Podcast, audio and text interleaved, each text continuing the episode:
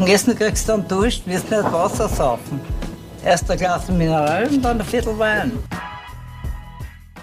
Herzlich willkommen zur 15. Folge Wein für Wein. Mein Name ist Kedi. Und mein Name ist Michael. Und wir sind zwei Weinliebhaberinnen. Ich seit ungefähr zehn Jahren, du Michi seit knapp zwei Jahren. Und jede Woche verkosten wir einen Wein und der eine oder die eine weiß nie, was der andere mitnimmt. Das ist die Spannende an der ganzen Sache. Weißt du noch, welchen Wein wir letzte Woche hatten, Michi? Na sicher, das war der Wein, der auf den Tom gewartet hat. Waiting for Tom von den Renner Sisters. Und die mittlerweile ja auch schon einen Bruder im Bunde haben. Mhm. Renner Sisters and Brother, müsste man fast sagen. Ja. Und in der Folge reden wir ein bisschen drüber, was das für ein geiler, leichter Natural Rotwein ist und auch, was das jetzt wirklich für Tom ist. Also auch dieses Geheimnis wird gelüftet. Es wird gelüftet, genau. Eigentlich sollten es Rennergeschwister heißen. Liebe Rennersisters, benennt euch um, Rennergeschwisters. Renner, Rennergeschwisters vielleicht.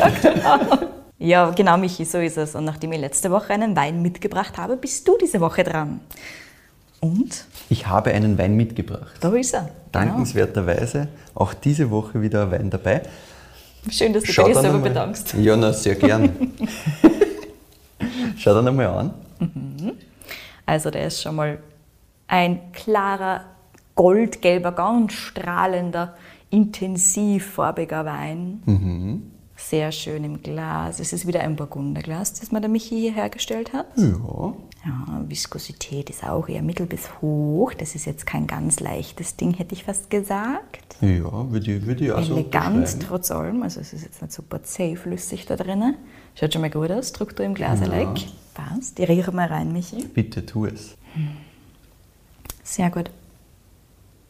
Da kommt ja ganz ein Schwung an spannenden Gerüchen entgegen hier. Ja, ich finde insgesamt, da ist schon einiges mm. an Aromatik ja, ja. da. Also nichts, was, was nur ganz leicht riecht, mm sondern das kommt Sehr dann so intensiv. richtig entgegen. Ja. ja. ganz genau, deswegen. Also, ich habe einerseits eine Kräuterigkeit in der Nase, yes. andererseits schon so ein bisschen eine Fruchtnote. Ich versuche gerade zu identifizieren, was genau das ist. Ja, das, das finde ich, find ich schwierig. super schwierig, weil es nicht so, es ist nicht so für mich nicht so wahnsinnig präsente Fruchtnote, wo du sagst, okay, das ist es, mhm. sondern für mich hat es auch so ein bisschen so, ein, an was mir erinnert am Geruch, diese Würzigkeit unterschreibe ich da vollkommen, die habe ja, ich auch absolut. sofort. Das ist so das Erste, was du So ein bisschen eine Kühle ist da für mich. Mhm, genau. Und gleichzeitig aber so ein bisschen so, für mich ist es ein bisschen Karamell irgendwie so. Hm, Karamell, von diesem, interessant. Von dieser Geruchsthematik. Weil das irgendwie, ich kann diese Süße schwer zu, zu, zuordnen. Ja, es ist kein Honig. Diese Honigsüße haben wir ja schon ein paar Mal gehabt. Genau, also Honig ist es nicht, richtig. Es ist nicht, nein. Aber es hat so eine, es hat so eine Süße drin, das finde ich, find ich, sehr jetzt nicht direkt zum Karamell zugeordnet, weil im Normalfall, wenn ich an Karamell denke, dann ist es sofort dieses Burnt Caramel dieses, fast, diese fast brandige Note und die finde ich hat es dann nicht. Nein, also ich, ich, weiß nicht, ob, es, ob ich da komplett mit der richtigen Karamellnote dienen kann. Für mich, mir erinnert es ein bisschen so an diesen Geruch von so einem Karamellzuckerl, das ich mhm. früher mal gegessen habe. Fast Sahne eher als Karamell. Ja, vielleicht war das eh so ein Sahne-Karamell-Ding, aber das so ein bisschen leicht geschmolzen. Weißt, wenn du das länger in der Tasche gehabt hast, dann ist das so ein bisschen, so ein bisschen wacher geworden. Wenn das kalt ist, riecht es halt nach nichts. Ne? Aber so ein bisschen, ein bisschen in diese Richtung. Ja, es ist wirklich fast so ein bisschen eine sahnige Note da drinnen. Spannend. Ja, und also, wenn man die Fruchtnote irgendwie versucht, dann ist es eher irgendwie so. Ich finde es recht gelbfruchtig. Ja, ich finde auch, find auch gelbfruchtig. Also so steinfruchtig. Und eher so ein bisschen überreif vielleicht. Irgendwie so ein bisschen hat so eine Note, finde ich, die nicht so, nicht so ganz frisch daherkommt, sondern irgendwie so ein bisschen schwerer, irgendwie eingelegt für mich so ein bisschen. Hm, ja, eingelegt. Eingelegt. Weißt du, was ich meine? Mhm. Ja, voll. Also super, super, super spannend. Mal Herz raus. Ja, ja, dass es, es relativ ist, komplex ist. Das ist sehr interessant und ähm, ich würde dir dann bitten, einmal hm. einen Schluck Ich nehme mal einen Schluck, ganz genau. Sorry, ich bin so abgelenkt von dem Ganzen da. Na, alles gut. Hm. Oh. Das ist ein ordentliches Teil. Mhm. Das ist ein ordentliches Teil. Das ist geil. Mhm. Mhm. mhm. Mit kann ich sehr viel anfangen. Ja, sehr gut. Relativ hohe Viskosität im Mund. Ähm, einen geilen Schmelz. Also ja. wenn man das Wort Schmelz definieren muss, dann stellt man diesen Wein hin. Mhm. Oh, trotzdem ist die Säure da, das heißt, es ist ja. gut balanciert. Säurestruktur ist da. Ordentlich, ja. Er kommt trotzdem schön geradlinig durch, finde das geht sich aus. Mhm. Finde ich super. Würzigkeit. Super ist auch da. Und ich finde, da, da hat man jetzt war im Abgang also ein bisschen diese Fruchtigkeit wieder drin. Fast mhm. wie gedörrte Frucht. Also es ist nichts Frisches da jetzt in dem Fall, sondern fast wie wenn du überleg, was das für Fruchtzeichen hat, aber fast wie wenn du was in diesen Dörrautomaten schmeißt. Meine Oma hat einen Dörrautomaten gehabt und das, ist, das sind so die klassischen Kindheitserinnerungen. Ne? Ja. Deswegen rieche ich extrem gern Dörrzwetschgen irgendwo raus bei Rotwein. Ne? Ah, ja, super ich spannend. mir extrem ich geil. schwer, es zu definieren, was wirklich für Frucht ist. Ja. Ich, ich, ich könnte es nicht. Es ist irgendwie ein bisschen, bisschen hat so eine Exotikrichtung auch, finde ich. Es ist nicht so ganz diese ganz klassische ähm, Steinfrucht, für mich zumindest. Da konnte ich es nicht ganz einordnen. Aber ich finde es mega spannend. Ja, da riecht jeder, jeder so ein bisschen was anderes, glaube ich, weil was ich jetzt so an, ich habe mir natürlich auch angeschaut, was, Genau, was die anderen sind so sagen. die, die Meinungen, die gehen teilweise in die Exotik, was man öfters mal liest, ist so ein bisschen Mandarinenrichtung auch. Hm, ja, das ich. Das kennt sie für mich gefühlt ausgehen, also so irgendwie in diese überreife Mandarinenrichtung. Mhm. Das finde ich ist kein schlechter Ansatz, das zu beschreiben. Aber insgesamt ist es so, die Frucht ist trotzdem wieder im Hintergrund, finde ich. Ja. Also die kommt hinten noch so durch, bleibt auch am längsten dann wieder Mhm. ähm, im Mund. Du merkst grundsätzlich auch, dass das Ding keine 11% Alkohol hat. Mhm, ganz also, dass genau. da mehr Ordentliches dahinter Volumen. ist. Richtig. Das merkt man vor allem am Gaumen natürlich extrem. Ja. Sobald man am Gaumen hat, ist es halt Fülle. Da ist eindeutig was da. Ja. Es bleibt relativ lang. Mhm. Finde ich auch, ja. Was ich mir auch gedacht habe, irgendwie vom, vom Geschmack her, mir erinnert das auch ganz leicht an, an Zirbenschnaps. Zirbenschnaps, spannend. Aber nur so, also nicht in der, in der kompletten Thematik, sondern irgendwie so im Ansatz, finde ich, hat er so ein bisschen so ganz kurz diese Sensation, die man manches Mal bei Zirbenschnaps auch hat. Ich kann es nicht hundertprozentig Ja, beschreiben, aber ich glaube, Nadeln. Nein, nein. ja, I get schon, gell? Und was glaubst du äh, grundsätzlich, was könnte das hier sein? Ich finde es super schwer zum Einordnen. Mhm. Ich gesagt, Freut dass es ein bisschen ein Holz hat wahrscheinlich, also ein Holzausbau, aber schön eingebunden, also es kommt ihm da jetzt nichts an, an super harter, was weiß ich, Vanille, Aromatik oder so entgegen, aber ich glaube, Mhm. Aber wird's- schon so ein bisschen, ja. ganz genau, er wird es ohnehin brauchen bei dem Volumen, dass das richtig. Ganze ordentlich rund wird. Also Holz ja, hintergründig, angenehm eingebunden, nichts Wüdes. Mhm. Gut, was kann es da sein? Es kann gut sein, dass wir da wieder in irgendeine Burgunderrichtung gehen, wobei man nicht leicht tut, das Ganze einzuordnen. Ja, es ist, glaube ich, auch nicht so einfach, weil du hast jetzt nicht unbedingt ähm, die ganz klassische österreichische Rebsorte, sage ich jetzt mal so. Also, das können wir, glaube ich, mal ausschließen, oder? genau. Wür- Würdest du da mir auch zustimmen? Ne? Also, ich tue mir ein bisschen leichter mit dem, dass ich weiß, was es ist. Gut, dadurch, dass ich aber, wie schon gesagt, richtig schwer tue, ja. Dabei irgendeinen Tipp abzugeben, im Normalfall fällt mir irgendwas dazu ein. Aber Na, sonst gibt es keinen ab, ist auch okay, also wie du magst. Nein, wir Aber du abgeben. willst, ne? Ich weiß. Natürlich will ich ich weiß. Du liebst es, den Tipp abzugeben. I love it, auch wenn es falsch ist, aber ich liebe es. Ich muss mir so ein bisschen da. Aber es ist schon spannend. He? Super cool. I like it a lot. Das ist schon geil. Wirklich fast so ein bisschen wie so Kaffee-Obers-Ding. Weißt du, was ich meine? Diese, diese Süße irgendwie so. die Ja, da ja, ganz genau. Geil. Okay, was auch immer du bist, du bist super. Ja, das, das, das ist er auf jeden Fall. Ja. Da, da stimme ich zu. Gut. Let's have it. Ich sage es ist trotzdem, es müsste fast in irgendeine Burgunderrichtung gehen. In welche genau, ist natürlich schwierig zu definieren. Es kann, ich meine, es kann natürlich sein, dass er Chardonnay ist, aber ich hätte es jetzt nicht hundertprozentig darauf einordnen können, muss ich dir ehrlich sagen. Ja, ich war irgendwo bei den Burgunder-Rebsorten hängen geblieben. Let's hear it, Michi. Ja, das ist grundsätzlich jetzt kein schlechter Guess, aber wir sind ähm, hier nicht bei den Burgunder-Rebsorten. Wir sind bei einer autochthonen Rebsorte. Wirklich? Tatsächlich. Ist es ein, ein Rotgipfler? Ja. Wirklich? So ist es. So geil. Das hier das ist hätte ich mir denken können. Rotgipfler. Meine Güte. Sehr Jetzt, was gut. du sagst, autochtone Rebsorte, es muss das sein. Brav, brav, sehr gut. So, so ist es. Wir haben hier einen Rotgipfler, 14% Alkohol. Das haben wir eh schon angesprochen gehabt, dass da ein bisschen mehr dahinter ist.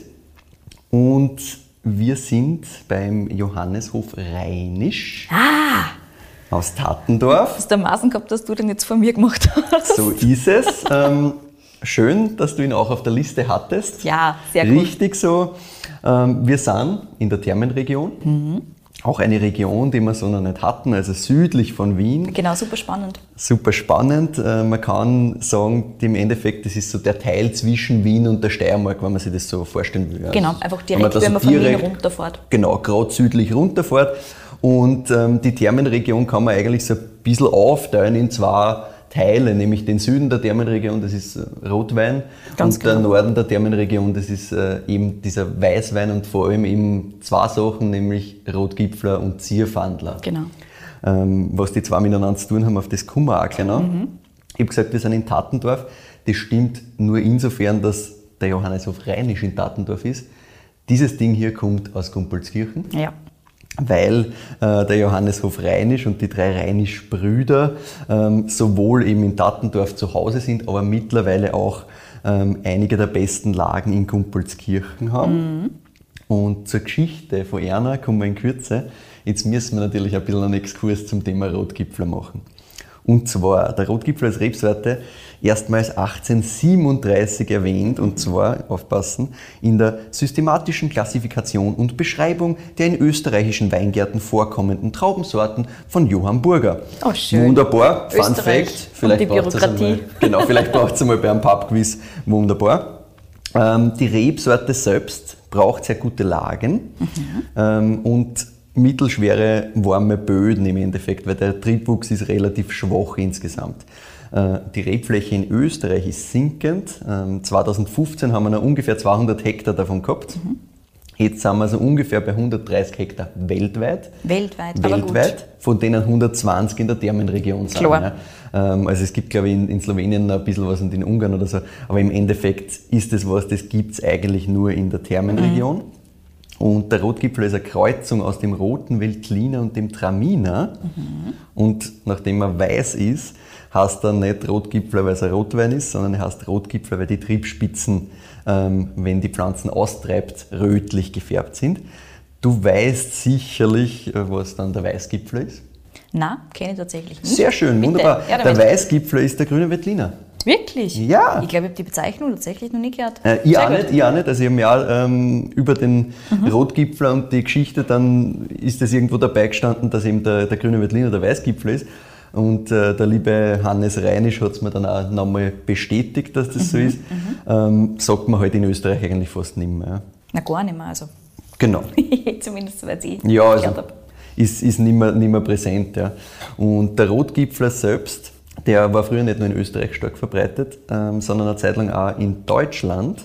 Wirklich? Ja, das ist eine Zeit lang auch in Deutschland viel angepflanzt worden, aber das Problem ist, dass der Rotgipfler sehr anspruchsvoll ist, was Böden betrifft. Das ist ein wenig schwierig und die warmen Südlagen, vor allem in der Thermenregion, funktioniert das ganz gut. Und da gibt es eben deswegen auch noch die Thermenregion übrigens die wärmste Weinregion Niederösterreichs. Auch ganz spannend. Du hast auf der einen Seite im, im Norden und Nordwesten quasi das ganze Wienerwald und Alpenvorland quasi, dass das da alles so ein bisschen abriegelt. Der Andinger als höchste Erhebung da zu nennen vielleicht. Und aus dem Südosten hast du dann den Einfluss von der pannonischen Tiefebene im Endeffekt, die da halt da die Wärme aufverbringt. Und bevor wir jetzt über diesen Wein hier selbst reden, müssen wir noch ein wenig über die Geschichte vom Rotgipfler ähm, reden, weil es einfach immens spannend ist, finde ich, und weil da einfach so viel dranhängt. Und zwar, ich habe einmal eine Frage für dich und du wirst sie sicherlich sofort beantworten können, und zwar, welcher Wein ähm, hat in Wien bei der Weltausstellung 1873, Weltausstellung 1873 ist da sicherlich ein Begriff, Natürlich. ja, wer hat da die meisten Medaillen erhalten, also welcher Wein? Ich hoffe sehr, dass es ein Rotgipfler war. Äh, vollkommen falsch. so einfach ist es nicht. ähm, aber es gibt einen Wein, der ähm, den gewonnen hat und die gibt jetzt einen Tipp. Und diesen Tipp äh, habe ich mir direkt geben lassen äh, aus dem Grabe vom lieben Hans Moser. und ich darf dir das jetzt hier vorspielen. Und schwören könnte dass ich eine Reblaus gewesen bin. Ich weiß bestimmt, ich habe gehaust in einem Weingarten bei Wien. Umhang, den Gumputzkirchner, ich so von Herzen gern. Und wenn ich stier, möchte ich ein Reblaus wieder werden. Ah, wundervoll. Dementsprechend kann es natürlich nur ein Gumpolskirchner sein. Lieber Michi, was ist denn der Gumpolskirchner? Richtig, es Erzähl geht um den das. sogenannten Gumpolskirchner, äh, der in der Zeit äh, damals extrem bekannt war und beliebt war. Und das ist ein Cuvée aus Rotgipfel und Zierfandler. Ah, ja. Also diese beiden Sorten, das ist eben der Zierfandler sehr ähnlich mit dem Rotgipfel, gibt es auch fast nur mehr in der Thermenregion eigentlich. Und diese zwei Sorten küvettiert ähm, sind dann der Gumpelskirchner. Und ja, ich finde es halt wahnsinnig spannend, dass zu der Zeit, also 1870 äh, um, diese, um diese Zeit, dass das so ein Ding war, du hast wirklich in die, in die Ringstraßenhotels in Wien, hast du im Endeffekt Wiener Wein gekriegt, logischerweise, also gemischter Satz und so. Dann hast du meistens auf der Karte gehabt einen Riesling aus der Wachau und einen Kumpelskirchner. Und das war einfach das Ding. Ja? Und irre, und man hört von dem halt jetzt, wenn man sich nicht intensiv damit beschäftigt, gar nichts. Gibt es das überhaupt noch? Hast Gibt's du nachgeschaut? Noch? Es gibt es natürlich noch. Ähm, auch beim Johanneshof Rheinisch gibt es einen Kumpelskirchner. Ah, ähm, das heißt, es, es erlebt so ein bisschen eine Renaissance auch wieder. Wäre dann in der Geschichte ähm, zu den Rheinisch-Brüdern auch ein bisschen draufgekommen, äh, warum ihnen das wichtig ist, auch sowas wieder zu machen. Ich habe mich jetzt trotzdem für den Rotgipfel entschieden, weil wir einfach so taugt sind, weil ich es einfach so spannend gefunden habe. Allein mal, äh, vielleicht gehen wir in einer anderen Folge nochmal intensiver auf den Gumpelskirchner selbst ein und nehmen so einen Wein einmal mit.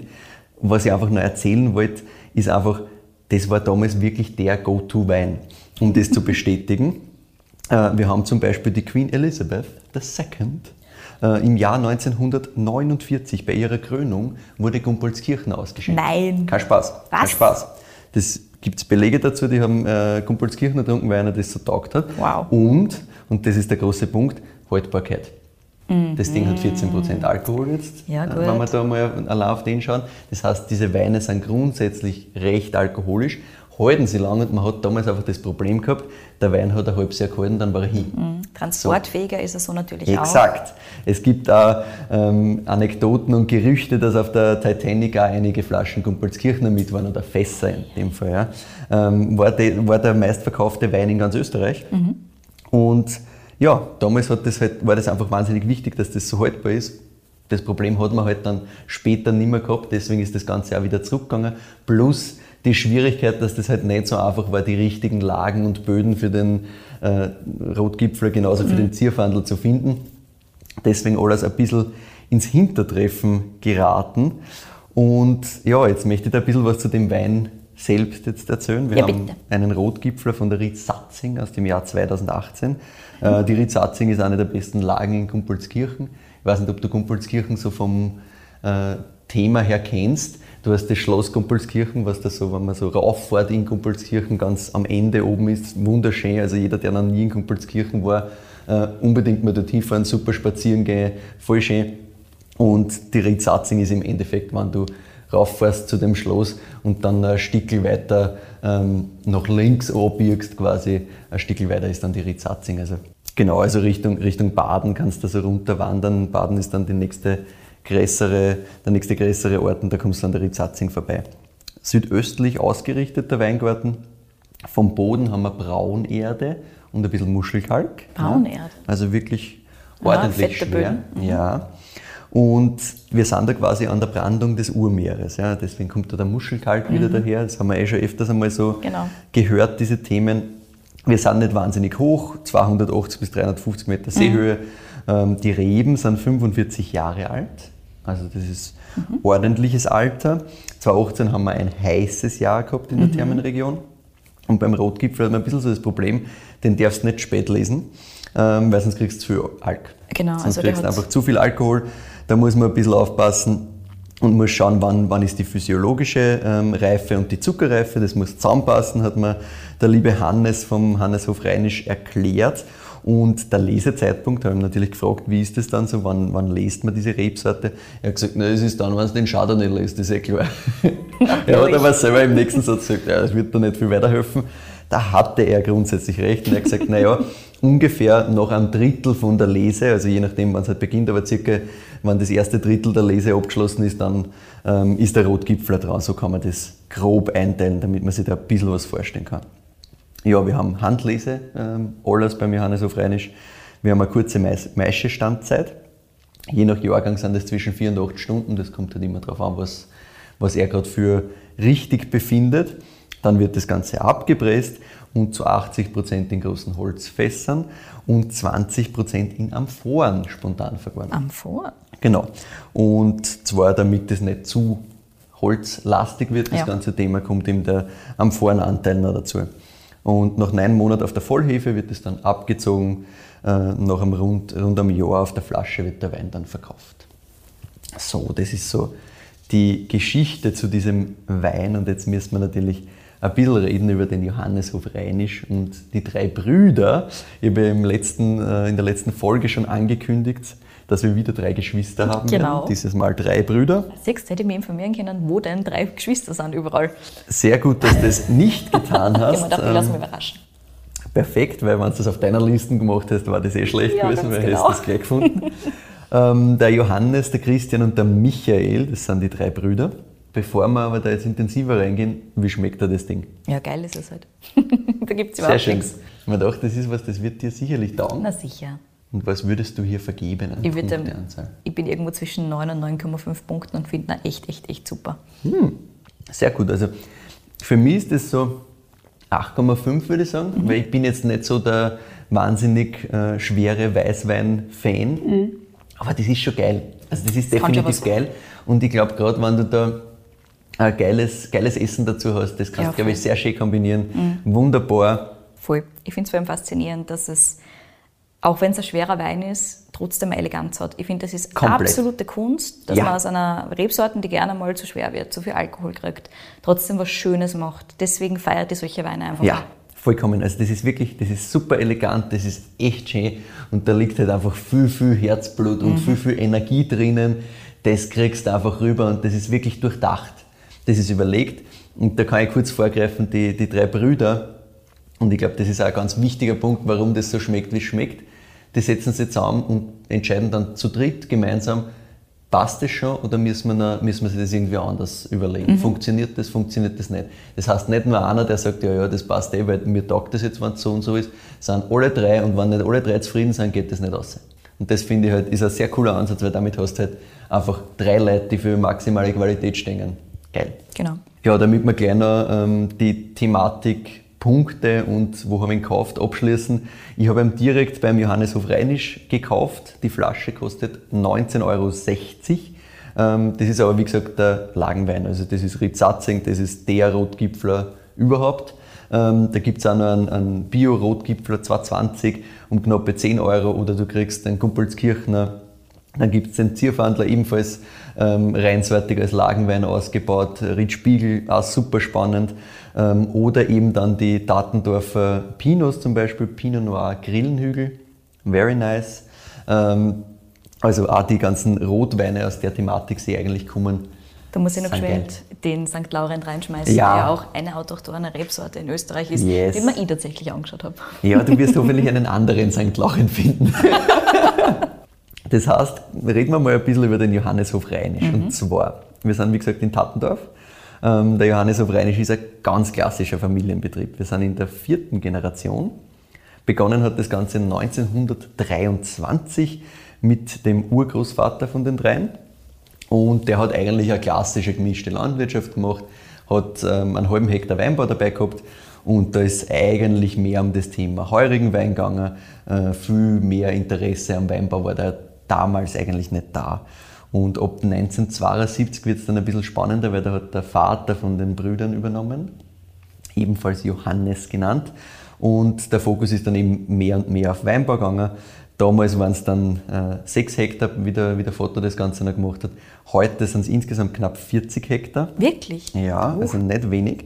Ähm, und mir hat es interessiert natürlich, wie ist das gegangen, weil erstens, wir reden die ganze Zeit von Datendorf, der Wein ist aber Gumpelskirchen. Ähm, das, das ist immer sowas, da bin ich ein bisschen wäre ich hellhörig und das finde ich immer ein bisschen hakelig, weil wie funktioniert das? Wie kriegt ihr da auf einmal ähm, Rebfläche dazu? Das ist immer sowas, da weißt du eigentlich nicht woher. hm, Ja.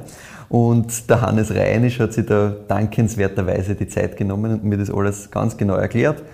Und ähm, ja, er hat gesagt, grundsätzlich vom Werdegang von ihm selber, für ihn war immer klar, dass er das übernehmen wird. Und ganz konträr eigentlich halt zu den zu die Renner Sisters aus der letzten Folge, wo wir ja darüber diskutiert haben, dass die eigentlich alle mal was anderes ausprobiert haben und so, ähm, hat der Hannes Reinisch gesagt, der Weg war eigentlich bei einer so vorgezeichnet. Und zwar nicht, dass irgendwie der Druck da war, dass sie das übernehmen müssen, das gar nicht, sondern er sagt, er hat einfach gemerkt bei seinen Eltern, die haben eine Gaude, äh, die hackeln zwar viel und investieren einiges an Zeit und Arbeit da rein, aber die haben auch Gaude damit was machen und es schaut auch was aus. Hm? Und deswegen hat er gesagt, ja, das war für ihn dann eigentlich halt klar, dass das, dass das gut ist. Und er sagt, er schätzt es heute extrem, dass er das machen kann, weil er hat jeden Tag was Neues zu tun. Es ist nie Fahrt, er hat jeden Tag was Neues zu tun, er weiß nicht, wie der morgige Tag wird. Einmal musst du um 5 Uhr aufstehen und irgendwas um 5 Uhr in der Früh machen. Einmal fangst du erst um 10 Uhr an, weil eh nicht so viel zum Machen ist oder weil andere Tätigkeiten zum Tun sind. Und gleichzeitig kann er einfach komplett mitbestimmen, was das Endprodukt ausmacht. Und er sagt, ähm, das ist ein Originalzitat an dieser Stelle, das ist nicht so wie bei einem Erdpfel. Äh, da kannst du nicht viel machen, aber bei Wein ist jeder Schritt relevant. Und du kannst halt komplett beeinflussen, in welche Richtung das geht. Und das taugt ihm halt so generell an der Weinthematik. Und ich habe ihm halt dann auch gefragt, wie war das bei dir, wie, wie ist dein Werdegang, wo hast du angefangen, wo hast du das ganze Wissen her, bist du irgendwo anders gewesen? Und er hat gesagt, ja, er war nach der, nach der Hasch in Amerika, Kalifornien, genauer gesagt ins Napa Valley und hat dort ihm bei der Lese geholfen, also war Lesehelfer immer in den Sommermonaten und auf der einen Seite bei Swenson und auf der anderen Seite bei Claude Duval. Und mm. da hat er extrem viel gelernt. Es war ziemlich hart, sagt er. Ähm, und er hat so 100 Dollar pro Monat verdient. Also Och. nicht wahnsinnig viel, ja. Aber was hat er gemacht mit seinem Gehalt? Er hat zwei Monatsgehälter zusammengelegt, hat sich eine Flasche Opus One gekauft. Wie man es halt macht. Genau, vollkommen richtig. Er hat gesagt, damals war er sich nicht sicher, ob das richtig ist. Weil er hat sich gedacht, Scheiße, das ist irgendwie schon so viel Geld und jetzt habe ich da zwei Monate eigentlich für nichts gehackelt. Aber er hat ihm jetzt vor kurzem eigentlich erst einmal aufgemacht und hat gesagt, hat. Sehr cool. Also ja, alles richtig gemacht. Und wie er zurückgekommen ist, hat er dann eben das Weingut übernommen. Er ist heute äh, für alles im Keller zuständig. Sein Bruder, der Christian, ist der, der den Weingarten quasi überhat. Mhm. Und der jüngste Bruder, der Michael, macht alles, was Marketing und Vertrieb angeht. Und das hat er halt auch erzählt, das ist extrem leibend, weil jeder von ihnen hat so quasi seine Dimension, die ihm extrem fasziniert.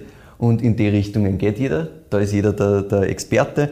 Und gleichzeitig aber, wie ich vorher schon erzählt habe, bei wichtigen Schritten kommen sie alle drei zusammen, setzen sich hin und diskutieren das aus, wie man das am gescheitersten macht. Und wenn da nicht alle drei sagen, da stehe ich hundertprozentig dahinter, dann gibt es das nicht.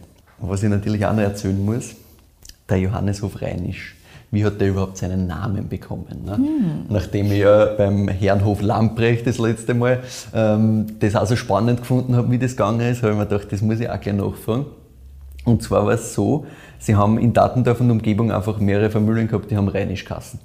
Und sie haben sich tatsächlich gedacht, ähm, wie sein Vater übernommen hat und wie er dann geboren worden ist, wie kann man das irgendwie abgrenzen, damit nicht, ja, das ist der Wein vom Rheinisch, ja, das ist der Wein vom Rheinisch, weil das halt Weinthematik immer mehr geworden ist, immer wichtiger geworden ist. Und haben dann gesagt, okay, naja, eigentlich hassen wir in äh, vier Generationen quasi, jetzt in der vierten Generation immer Johannes, weil da ist eben der Johannes Hannes Rheinisch gerade geboren worden. Und dann nennen wir das Ganze doch äh, Johanneshof. Und so haben sie das dann gemacht, haben also den Hof quasi mit dem Hannes Reinisch, der heute eben für den Keller zuständig ist, das Ganze umbenannt. Und seitdem hassen sie so. Und die Söhne vom Hannes, die haben im zweiten Namen ebenfalls das Johannes wieder drin. Also falls Johann und Johannes so, aber falls, falls es weitergeht, falls weitermachen wollen, ist das auf jeden Fall schon mal möglich. Und sie haben auch schon einen ersten eigenen Wein gemacht, tatsächlich, im Jahr 2020 haben die Burm, die sind glaube ich irgendwie um die 16, 17 Jahre alt, ah. haben das erste Mal ausprobiert. Er hat gesagt, schauen wir mal, ob es einer taugt, ob sie das weitermachen wollen. Auch da wieder vollkommen wurscht, wenn sie wollen, dann passt dann sind die Voraussetzungen da. Wenn sie sagen, das ist nicht unseres, wir wollen ganz was anderes machen, hat er gesagt, da hat er auch überhaupt kein Problem damit. Er kann es nur so machen, wie seine Eltern vorzeigen, dass es leibend ist. Ja, und jetzt fällt natürlich noch die Geschichte zu Gumpolskirchen. Wie sind sie dazu gekommen? Und zwar, also sie haben in, in Dattendorf immer viel gemacht, haben ihre Rotweine gehabt, die auch immer sehr, sehr gut ähm, angekommen sind, die auch sehr äh, viel Auszeichnungen gekriegt haben, alles und die haben sie auch weltweit gut verkauft. Aber er hat halt gesagt, naja, eigentlich bin ich als Winzer ja eigentlich dann dafür zuständig, dass ich die Region vertritt und nicht nur einfach halt meinen Wein mache, sondern er möchte irgendwie ein bisschen brader sein. Und also ich dachte, eigentlich war es irgendwie leibend, wenn man gerade diese Rebsorten, die es eigentlich fast nicht mehr gibt, ähm, das Thema Gumpolskirchner und eben Rotgipfler und Zierfandler, wenn wir das wieder weitermachen. Das war irgendwie cool, dass, wenn sie das auch machen könnten, das würde ihnen irgendwie taugen. Aber jetzt da einfach irgendwie schnell was zusammenkaufen so ist natürlich nicht einer Weg, sondern sie haben einfach gesagt, naja, wenn sich da was ergibt, das würden sie gerne machen, weil das war halt super, weil dann, wenn die Leute auf die Messen kommen, die kennen oft international ist das noch bekannter, diese Geschichte von Gumpolskirchner. Das heißt, da kommt dann schnell, ah, Thermenregion, naja, ihr müsst doch das und das haben und sie haben immer gesagt, nein, wir machen nur Rotwein. Und dann ist es eigentlich so gewesen, dass ähm, 2006 das Stift Melk, dem diese Weingärten äh, gehören, das verpachtet hat. Und da haben sie ah. zugeschlagen. Und das ist natürlich super, weil da weißt, okay, da passt die Qualität dahinter mal, das ist alles gut gepflegt und in, in guter Hand gewesen. Und dann war es für sie einfach ein logischer Schritt, weil sie gesagt haben, okay, das funktioniert, das sind die besten Lagen, die du kriegen kannst in Wirklichkeit, weil klar, das Stift lässt sich nicht lumpen, das sitzt da schon länger drauf. Und ja, deswegen haben sie das so gemacht. Und das Weingut ist seit 2013 biozertifiziert, das auch noch am Rande erwähnt. Wobei sie sagen, sie haben seit 2004 eigentlich angefangen mit dem ganzen Bio-Thema, haben aber dann nicht äh, sofort irgendwie geschaut, schnell zertifizieren oder sonst was, sondern das ist einfach so weitergegangen und dann haben sie gesagt, so, jetzt ist eigentlich der Schritt, wo wir das ähm, zertifiziert haben, auch sollten, weil das kommt bei den Konsumenten auch gut an. Und ja, ich bin gespannt, wie es weitergeht. Ich bin sehr gespannt, ob die, ob die Burm wieder weiter übernehmen, also ob wir in eine fünfte Generation gehen. Und ja, das war jetzt leider schon das Ende meiner Geschichte zum Johanneshof Rheinisch. Ich hoffe, dir hat es Spaß gemacht. Ich hoffe, unseren Zuhörerinnen auch.